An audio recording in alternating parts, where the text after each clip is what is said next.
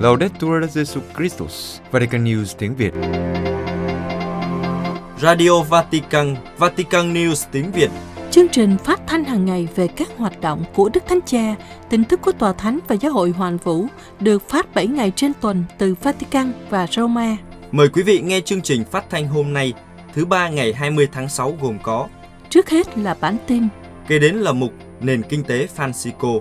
và cuối cùng là gương chứng nhân. Bây giờ kính mời quý vị cùng Văn Cương và Xuân Khánh theo dõi tin tức.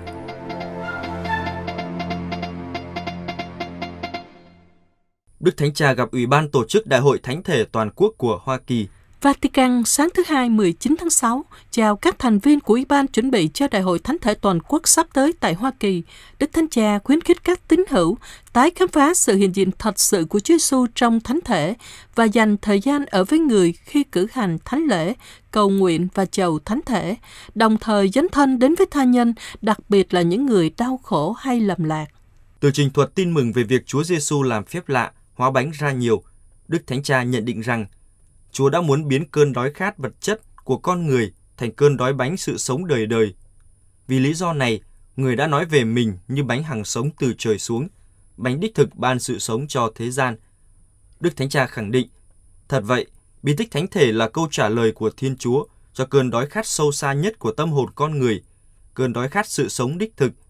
Vì trong bí tích thánh thể, chính Chúa Kitô thực sự ở giữa chúng ta để nuôi dưỡng, an ủi và nâng đỡ chúng ta trên hành trình của mình. Lưu ý rằng ngày nay, có những tín hữu công giáo tin rằng bí tích thánh thể là một biểu tượng hơn là thực tại về sự hiện diện và tình yêu của Chúa. Đức Thánh Cha hy vọng rằng Đại hội Thánh thể sẽ truyền cảm hứng cho người công giáo trên khắp đất nước, khám phá lại cảm nhận kinh ngạc và kính sợ trước món quà vĩ đại của Chúa dành cho chính mình và dành thời gian với người trong việc cử hành thánh lễ và cầu nguyện cá nhân và chầu thánh thể. Và Ngài cũng nhấn mạnh đến nhu cầu nuôi dưỡng ơn gọi linh mục như Thánh Gioan Phaolô II đã nói, không thể có thánh thể nếu không có chức linh mục. Đức Thánh Cha cũng hy vọng Đại hội Thánh thể sẽ là cơ hội để các tín hữu dấn thân nhiệt thành hơn để trở thành môn đệ truyền giáo của Chúa Giêsu trên thế giới. Ngài nói, trong bí tích Thánh thể, chúng ta gặp gỡ đấng đã vì chúng ta mà hy sinh tất cả. Đấng đã hy sinh bản thân để ban cho chúng ta sự sống. Đấng đã yêu thương chúng ta đến cùng. Chúng ta chỉ trở thành những chứng nhân đáng tin cậy cho niềm vui và vẻ đẹp có sức biến đổi của tin mừng khi chúng ta nhận ra rằng tình yêu mà chúng ta cử hành trong bí tích này không thể giữ cho riêng mình mà phải được chia sẻ với tất cả mọi người. Như vậy, bí tích thánh thể thúc đẩy chúng ta đến một tình yêu tha nhân mạnh mẽ và dấn thân. Vì chúng ta không thể thực sự hiểu và sống ý nghĩa của bí tích thánh thể nếu trái tim của chúng ta đóng kín đối với anh chị em của chúng ta, đặc biệt là những người nghèo khổ, đau khổ, mệt mỏi hoặc những người có thể đã lầm đường lạc lối trong cuộc sống. Đức Thánh Cha cầu nguyện cho các học sinh bị giết trong vụ tấn công một trường học ở Uganda. Vatican, trưa Chủ nhật 18 tháng 6, sau khi đọc kinh truyền tin với các tín hữu hiện diện tại quảng trường Thánh Phêrô, Đức Thánh Cha đã cầu nguyện cho các học sinh đã bị thảm sát trong vụ tấn công vào một trường học ở miền đông Uganda vào đêm ngày 16 tháng 6 vừa qua. 42 người, hầu hết là học sinh, được xác nhận đã thiệt mạng trong một cuộc tấn công của phiến quân vào một trường cấp 2 ở Blueberryha, một trường công lập nằm ở quận Kasese của Uganda, ở phía tây của nước này và cách biên giới của Cộng hòa Dân chủ Congo hai cây số. Theo chính quyền, những kẻ tấn công thuộc lực lượng dân chủ đồng minh bị cáo buộc đã phát động nhiều cuộc tấn công chống lại dân thường trong những năm gần đây, đặc biệt là chống lại các cộng đồng ở các vùng xa xôi ở miền đông Congo các phiến quân vào ký túc xá phóng hỏa và dùng dao rựa để giết và gây thương tật cho các học sinh. Một số học sinh cũng đã bị bắt cóc và ít nhất 8 nạn nhân bị thương nặng đang được điều trị trong bệnh viện do bị bỏng sau khi phiến quân phóng hỏa trường học. Một số thi thể được cho là đã bị đốt cháy và hiện không thể nhận dạng được khuyến khích mọi người cầu nguyện cho hòa bình, Đức Thánh Cha nhớ đến các học sinh nhỏ tuổi trong vụ tấn công này. Ngài kêu gọi mọi người cầu nguyện cho hòa bình ở bất cứ nơi nào có căng thẳng và chiến tranh. Cha Sunday Augustine Masereka, phụ trách văn phòng truyền thông của giáo phận KCC ở miền Tây Uganda, rất gần nơi xảy ra vụ tấn công, cho biết trường Lubiria đã bị tấn công vào khoảng lúc 11 giờ đêm trường có khoảng 62 học sinh, cả nam và nữ, và quân nổi dậy đã giết 42 em. Cha cho biết cuộc tấn công của phiến quân thật khủng khiếp, bao gồm cả việc cho nổ bom, đốt cháy tòa nhà và những người cư ngụ trong đó, tấn công trẻ em và nhân viên bằng vũ khí và dao. Cha Masereka giải thích rằng lý do có một cuộc tấn công như thế này hoàn toàn là để trả đũa khi quân đội Uganda ở Cộng hòa Dân chủ Congo chống lại nhóm phiến quân lực lượng Dân chủ đồng minh, còn nhóm này đang được huấn luyện ở Congo để chống lại Uganda. Họ đang chiến đấu với nhau. Theo cha, điều cần thiết là một giải pháp thương lượng, bởi vì mọi người vẫn tiếp tục chết và cuộc chiến không giải quyết được gì. Cha nhấn mạnh rằng các cuộc đàm phán hòa bình kêu gọi các nhóm khác nhau cùng đến nói chuyện, chia sẻ và đồng ý, nếu không mọi người sẽ tiếp tục chết. Nếu họ đến với nhau và đồng ý và đàm phán hòa bình, có lẽ có thể đạt được điều gì đó. Cha nói thêm rằng giáo hội cũng phải tham gia.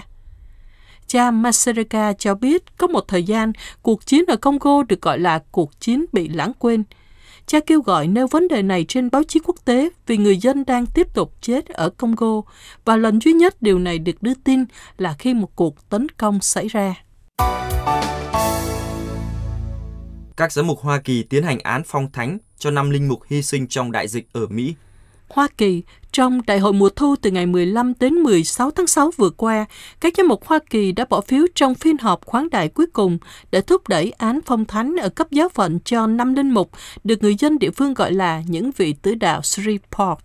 Các linh mục người Pháp Jean-Pierre Isidore Quemeres, Jean Marie Piller, Louis Gregor và François Levesuez đã được Tòa Thánh công nhận là tôi tớ Chúa vào ngày 30 tháng 11 năm 2020. Các linh mục đã đến Louisiana để chăm sóc dân chúng trong trận dịch sốt vàng da năm 1873, phục vụ tại một khu vực hiện là giáo phận Silverport. Theo tài liệu của Hội đồng Giám mục Hoa Kỳ, khi dịch bệnh tàn phá cộng đồng vào năm 1873, năm linh mục đã chăm sóc người dân địa phương, chăm sóc người bệnh và sức giàu cho người hấp hối. Một tờ báo ở New Orleans mô tả đợt bùng phát ở Silverport là tồi tệ gấp 4 lần so với bất kỳ đợt bùng phát nào từng thấy trong nhiều thập kỷ nhưng nam linh mục đã quyết định ở lại cộng đồng và tiếp tục phục vụ bất chấp những điều kiện tồi tệ và đã không chống chọi được với bệnh sốt vàng da. Trong yêu cầu mở án phong thánh cấp giáo phận, Đức cha Francis Malone, giám mục Serverport đã nêu bật những lợi ích mà cuộc sống và nhân đức của các linh mục này mang lại cho các tín hữu ở Hoa Kỳ trong bối cảnh đại dịch COVID-19. Chúng tôi công nhận là đáng xem xét và vinh danh đặc biệt năm linh mục này, những người được lòng bác ái truyền cảm hứng và nâng đỡ, đã tự do và tự nguyện hiến dâng mạng sống của mình, đồng thời kiên trì với quyết tâm này cho đến chết để hoàn thiện hoàn toàn và đến cùng nhân đức Kitô giáo trên trái đất của Chúa để xoa dịu sự đau khổ của nhân loại. Trong một cuộc phỏng vấn được công bố vào ngày 16 tháng 6, Đức Tổng giám mục Christopher Priek, sứ thần tòa thánh tại Hoa Kỳ nhắc lại rằng họ đã bỏ tất cả để đi truyền giáo và hy sinh mạng sống của mình với lòng quảng đại bao la. Tổng thống Macron công bố quỹ quốc gia giúp bảo trì các công trình tôn giáo.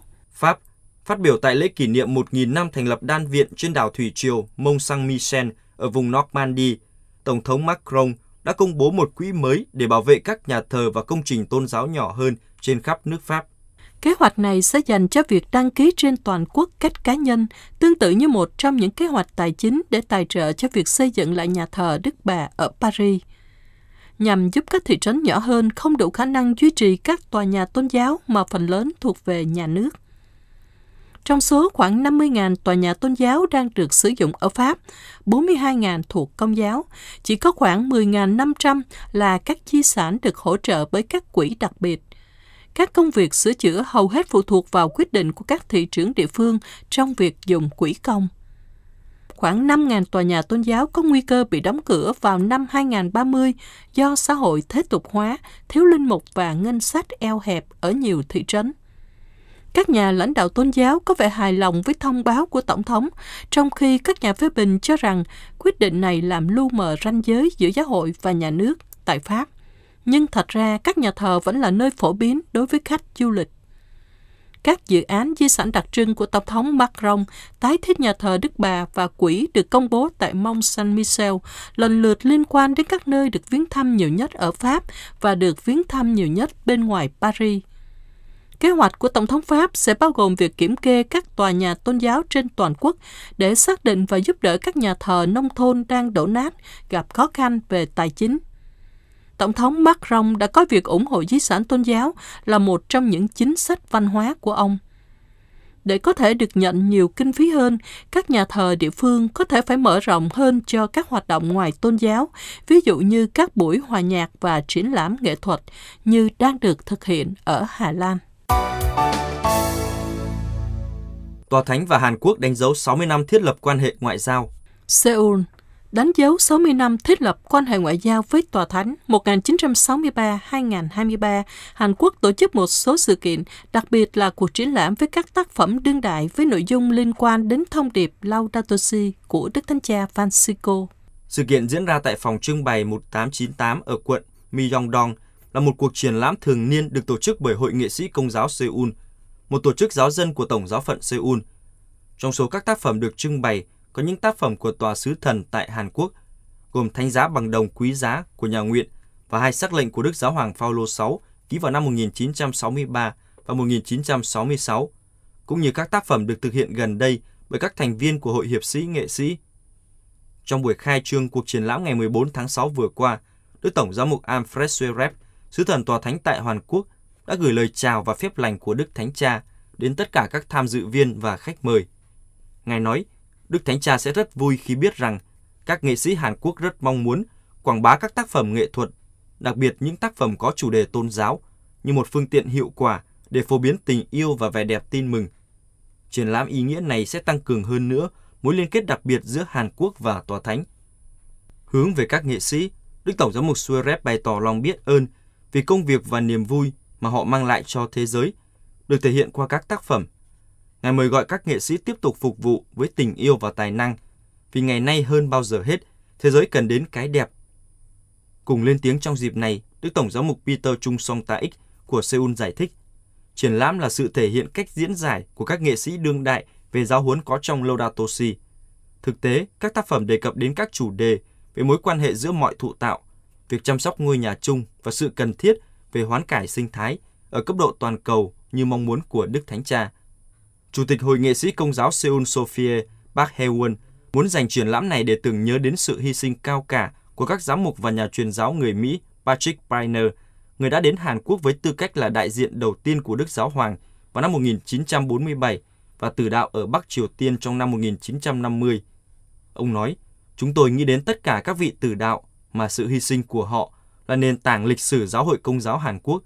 Chúng tôi mong muốn một cuộc triển lãm về Laudato Si có thể tạo thành một diễn đàn để thảo luận và trao đổi giữa Tòa Thánh và Hàn Quốc. Ngoài cuộc triển lãm, còn có một số sự kiện diễn ra trong dịp này để đánh dấu 60 năm thiết lập quan hệ ngoại giao Tòa Thánh Hàn Quốc. Vào chiều tối ngày 19 tháng 6, sẽ có buổi hòa nhạc đặc biệt tại nhà thờ chính tòa Myeongdong do Tổng giáo phận Seoul tổ chức. Từ ngày 5 tháng 10 đến 25 tháng 12, tại Bảo tàng lịch sử của Đền Thánh Seosomun sẽ có triển lãm cùng nhau hướng tới công ích của thế giới do Ủy ban xúc tiến tôn kính các vị từ đạo của Tổng giáo phận Seoul tổ chức. Sách mới về quá trình phát triển các giáo phận công giáo ở Trung Quốc. Bắc Kinh, sách lịch sử phát triển các giáo phận công giáo ở Trung Quốc, công trình của giáo sư Lưu Sinh Quynh sẽ được xuất bản với sự bảo trợ của Viện Khoa học Xã hội Trung Quốc. Từ quan điểm Hàn Lâm, tác phẩm đóng vai trò rất quan trọng, không chỉ thu hút sự quan tâm của các học giả về các sự kiện lịch sử trong quá khứ, nhưng còn đề cập đến các vấn đề liên quan đến hiện tại và tương lai của giáo hội công giáo Trung Quốc. Việc phân chia các giáo phận công giáo ở Trung Quốc được cho là một trong những vấn đề lớn ở trung tâm các cuộc đàm phán hiện tại và tương lai giữa tòa thánh và chính phủ Trung Quốc. Sách đưa ra một cái nhìn tổng quan đầy đủ về lịch sử các giáo phận công giáo Trung Quốc – cụ thể liên quan đến các giai đoạn lịch sử mà mỗi khu vực giáo hội đã trải qua từ khi thành lập đến năm 1946. Nghiên cứu của giáo sư Liu Shikin còn đưa ra một quan điểm quý báu để nhìn vào tình hình hiện tại của các giáo phận Trung Quốc. Tập sách cũng có thể được xem là một kho tàng gợi ý cụ thể về việc tổ chức mạng lưới các khu vực công giáo ở Trung Quốc trong tương lai. Nội dung tập trung bắt đầu từ năm 1576, năm giáo phận đầu tiên của Trung Quốc, giáo phận Macau, được thành lập, đến năm 1946 công trình là kết quả của nhiều năm nghiên cứu nghiêm túc, đồng thời dựa trên việc tham khảo các nguồn tài liệu được lưu giữ trong các dòng tu và lời chứng trực tiếp của các nhân vật có thẩm quyền của giáo hội công giáo Trung Quốc như Đức cha Tomaso Sang Hoai Xin, nguyên giám mục của giáo phận Vai Hui, nay là An Giang thuộc tỉnh Hà Nam. Trong phần mở đầu, tác giả viết về giáo phận Trung Quốc như sau. Giáo phận là đơn vị cơ bản trong cơ cấu của giáo hội công giáo. Việc thiết lập các tổ chức truyền giáo công giáo ở Trung Quốc bắt đầu từ triều nhà Nguyên và bị dừng lại khi triều đại đó sụp đổ. Vào những năm 1670, Macau trở thành một giáo phận độc lập. Chính Macau vào ngày 1 tháng 1 năm 1976 qua sắc lệnh ad nominum của Thánh Giáo hoàng Phaolô VI đã trở thành một giáo phận trực thuộc tòa thánh. Phần giới thiệu tiếp tục. Vào đêm trước khi thành lập nước Trung Quốc mới vào năm 1949, ở Trung Quốc có 144 giáo phận. Theo nhận xét của một số người, sách lịch sử phát triển các giáo phận công giáo ở Trung Quốc tái tạo một cách có hệ thống quá trình phát triển lịch sử của các giáo phận công giáo Trung Quốc, cung cấp thông tin cơ bản về các giám mục lần lượt đứng đầu các khu vực giáo hội, truy ngược lịch sử hình thành và phát triển của mỗi giáo phận. Sách cũng có một đồ biểu đầy đủ và chi tiết về việc phân chia các giáo phận Trung Quốc cho đến năm 1949. Quý vị vừa theo dõi bản tin ngày 20 tháng 6 của Vatican News tiếng Việt. Vatican News tiếng Việt chuyên mục nền kinh tế Francisco. Bộ phim Lá Thư, một cách biểu đạt thông điệp Laudato Si. Ủa sao hôm nay này đeo mặt nạ đi các kiểu vậy? Theo trend gì đấy? Trend gì thầy? Trời nắng quá thì phải đeo khẩu trang đi chứ nắng cháy da luôn thầy ạ.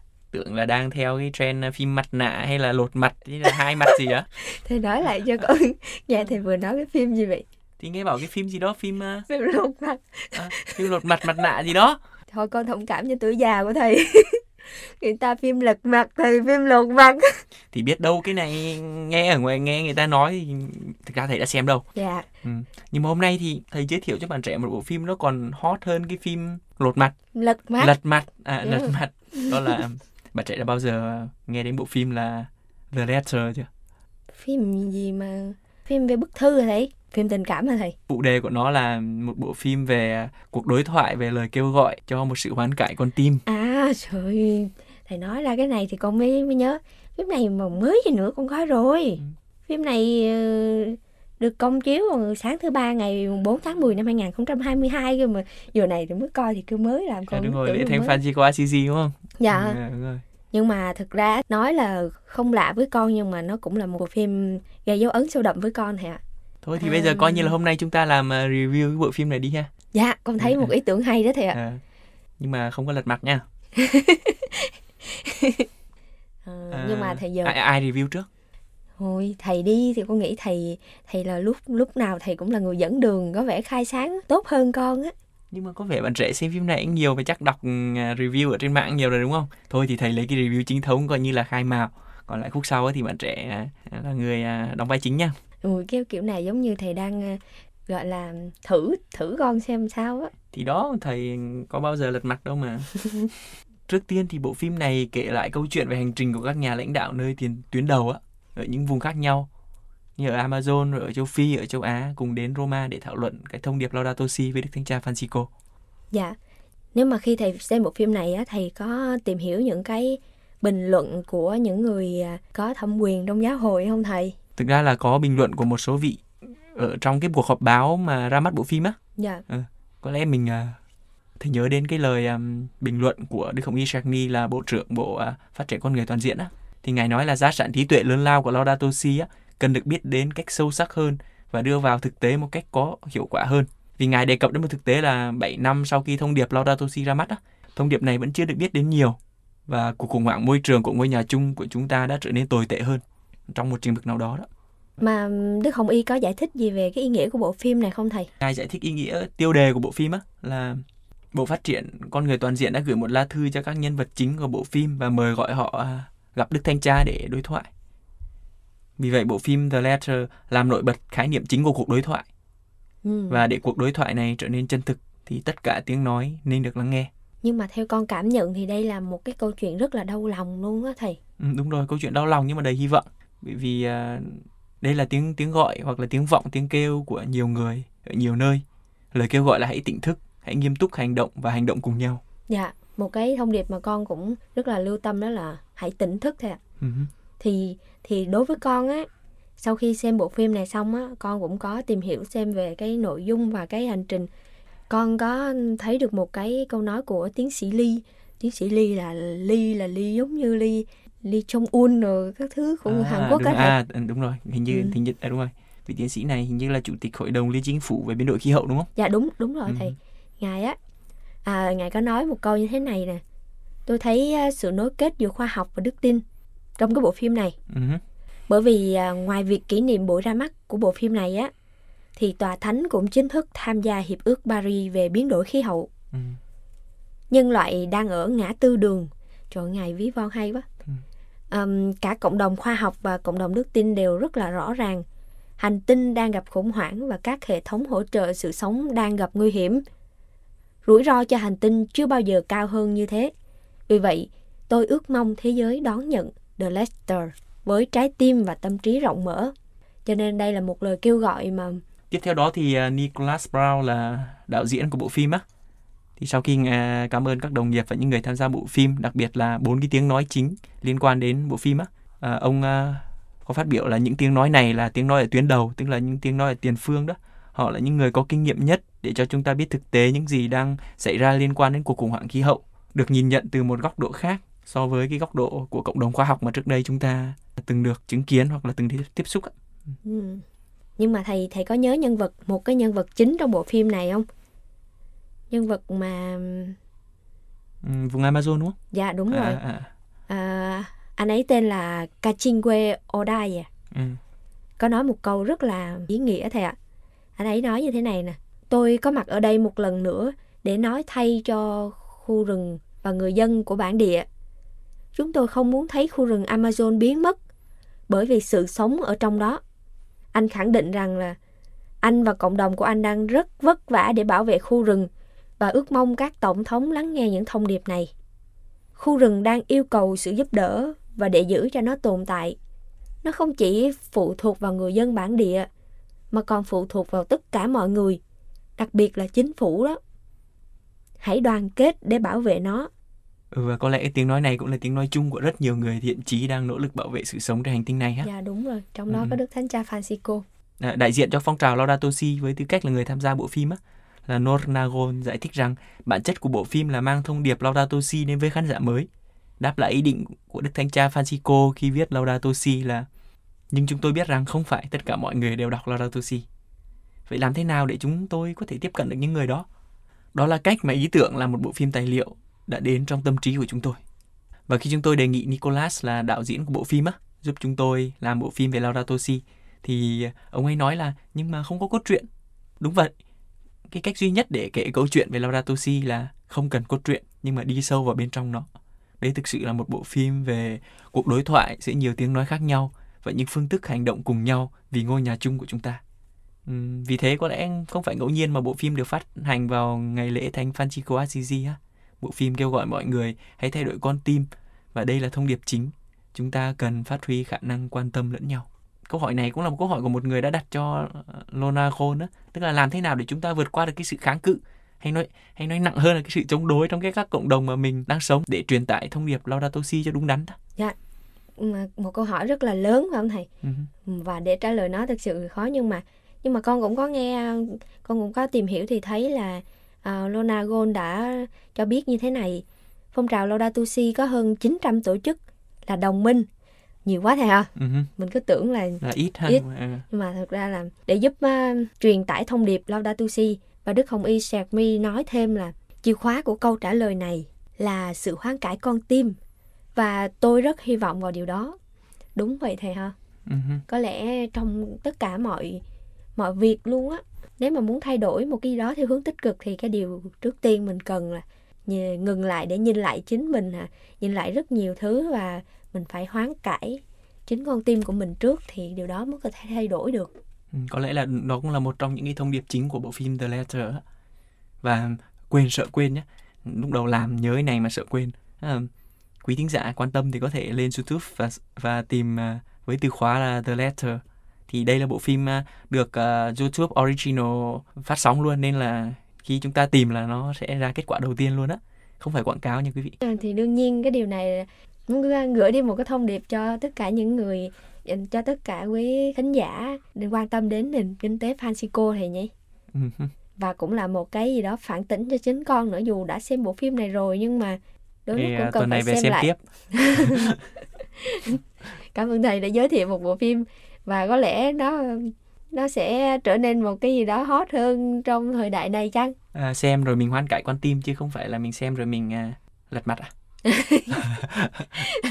Ơi, câu nói của thầy đáng để suy gẫm mà Chuyên mục Nền Kinh tế Francisco mong muốn là không gian gặp gỡ, trao đổi về một nền kinh tế mới, một nền kinh tế tôn trọng sự sống, yêu mến con người và môi sinh. Các bạn có thể cộng tác bằng cách gửi những câu hỏi, thắc mắc, trăn trở hoặc chia sẻ góp ý cho chương trình qua email nền kinh tế Francisco a gmail.com hoặc nhắn tin cho chúng mình qua trang Facebook Vatican News tiếng Việt hoặc để lại dòng comment trên YouTube nhé. Hẹn gặp lại các bạn vào thứ ba tuần tới. Xin chào và hẹn gặp lại.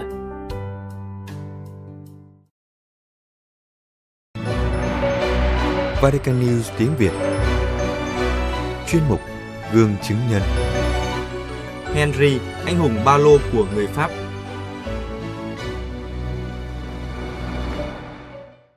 Henry năm nay 24 tuổi và chỉ trong vòng 24 giờ, anh đã trở thành anh hùng ba lô của Pháp vì đã can đảm chống trả một người đàn ông cầm dao đâm 6 người bị thương trong đó có 4 em bé. Trong công viên Arnechi vào ngày 8 tháng 6 năm 2023. Trả lời phỏng vấn trên đài truyền hình Pháp, Henry thành thật nói, anh hành động theo bản năng như bất kỳ người Pháp nào phải hành động. Anh kể rằng, trong lúc đang đi dạo trong công viên, anh thấy một người đàn ông với dao trong tay, có thái độ rất hung hăng. Và ngay lập tức, anh cảm thấy mình phải hành động, phải làm một điều gì đó.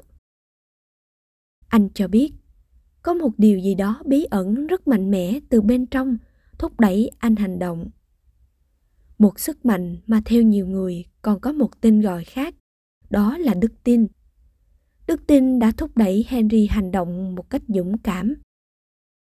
Henry có mặt ở công viên vì anh đang thực hiện chuyến tham quan các nhà thờ của Pháp.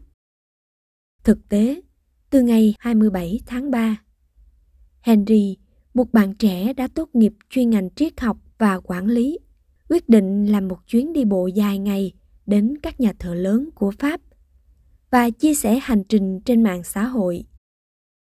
Anh thực hiện chuyến hành hương với mục tiêu giới thiệu cho nhiều người biết về di sản tôn giáo quý giá này. Anh giải thích về động lực thực hiện cuộc hành trình.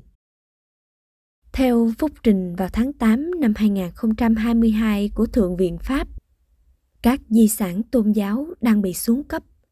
Các ngôi thánh đường là biểu tượng của Pháp.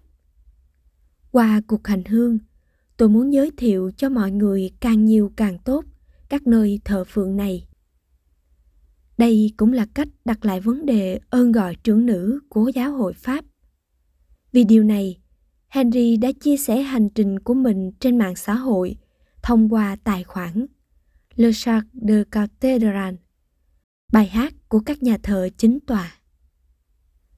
Trong những ngày đầu, hành trình của anh đã có 3.000 người đăng ký và 70.000 lượt xem. Sau khi bắt đầu hành trình tại tu viện Bạc Râu vào ngày 27 tháng 3, Henry đến Arles, tại nhà thờ Saint Trophime. Anh đã đi qua Château Avignon, Nîmes, Béziers, Ander và Montpellier dịp Chúa Nhật Phục sinh. Anh lên kế hoạch cho hành trình 9 tháng đường dài, chủ yếu là đi bộ, ở cùng người dân địa phương và trên hết với sự giúp đỡ của Thiên Chúa quan phòng. Ngày 9 tháng 6, Tổng thống Pháp Emmanuel Macron đã đến thăm các nạn nhân và cảm ơn bạn trẻ Henry. Ông ca ngợi hành động dũng cảm của anh và yêu cầu anh giải thích về việc làm can đảm này. Anh nói, Chúng ta hy vọng rằng qua tất cả những điều này, chúng ta có thể vui mừng về những điều tốt đẹp. Người Pháp có thể ngẩng cao đầu khi đứng trước cái ác.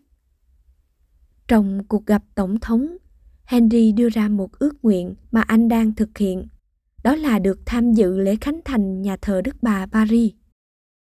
Ông Macron nói một cách mạnh mẽ rõ ràng, đích thân tôi sẽ lo chuyện này. Không phải tự nhiên mà Henry có được lòng dũng cảm như vậy. Một đức tính tốt nào cũng cần phải được luyện tập, được thực hành với thời gian. Một người bạn của Henry ở Marseille làm chứng. Henry có một nhân cách đáng khâm phục, dấn thân với các giá trị mà anh bảo vệ và đảm nhận. Anh luôn hướng về người khác để chia sẻ, trao ban và làm chứng. Chuyến tham quan các ngôi thánh đường ở Pháp mà anh ấy bắt đầu thực hiện là một dự án cho thấy anh là một người hướng thiện, hướng về Thiên Chúa. Không phải ngẫu nhiên mà anh đến Annecy vào thời điểm này. Ở Marseille, chúng tôi nghĩ rất nhiều về anh ấy và chúng tôi tự hào về Henry, về những gì anh đã làm và về con người anh ấy. Một người khác nói, Henry là một người nhất quán, lời nói đi đôi với hành động như chính anh ấy. Anh hành động như bất kỳ người Pháp nào cần phải hành động trong trường hợp đó. Bảo vệ những người đang gặp khó khăn, nguy hiểm là một phần trong quá trình giáo dục của anh do gia đình, đức tin, hướng đạo và cả triết học. Henry là tia sáng làm cho người Pháp hiểu rằng mọi người đều có phần của mình đối với an ninh của quốc gia này. Và trong đó, anh khiêm tốn hoàn thành vai trò của mình. Làm chứng với một sự khiêm tốn, Henry nói, anh hành động theo bản năng và không nhận là người hùng. Đồng thời cho biết, không chỉ có anh nhưng còn có những người khác đã can thiệp ngăn chặn hành động giết người của kẻ xấu. Từng là trưởng đoàn hướng đạo, Henry đã thể hiện sự trung thành với lời hứa của mình, luôn sẵn sàng. Và điều ba của luật hướng đạo, hướng đạo sinh được tạo ra để phục vụ và cứu người lân cận.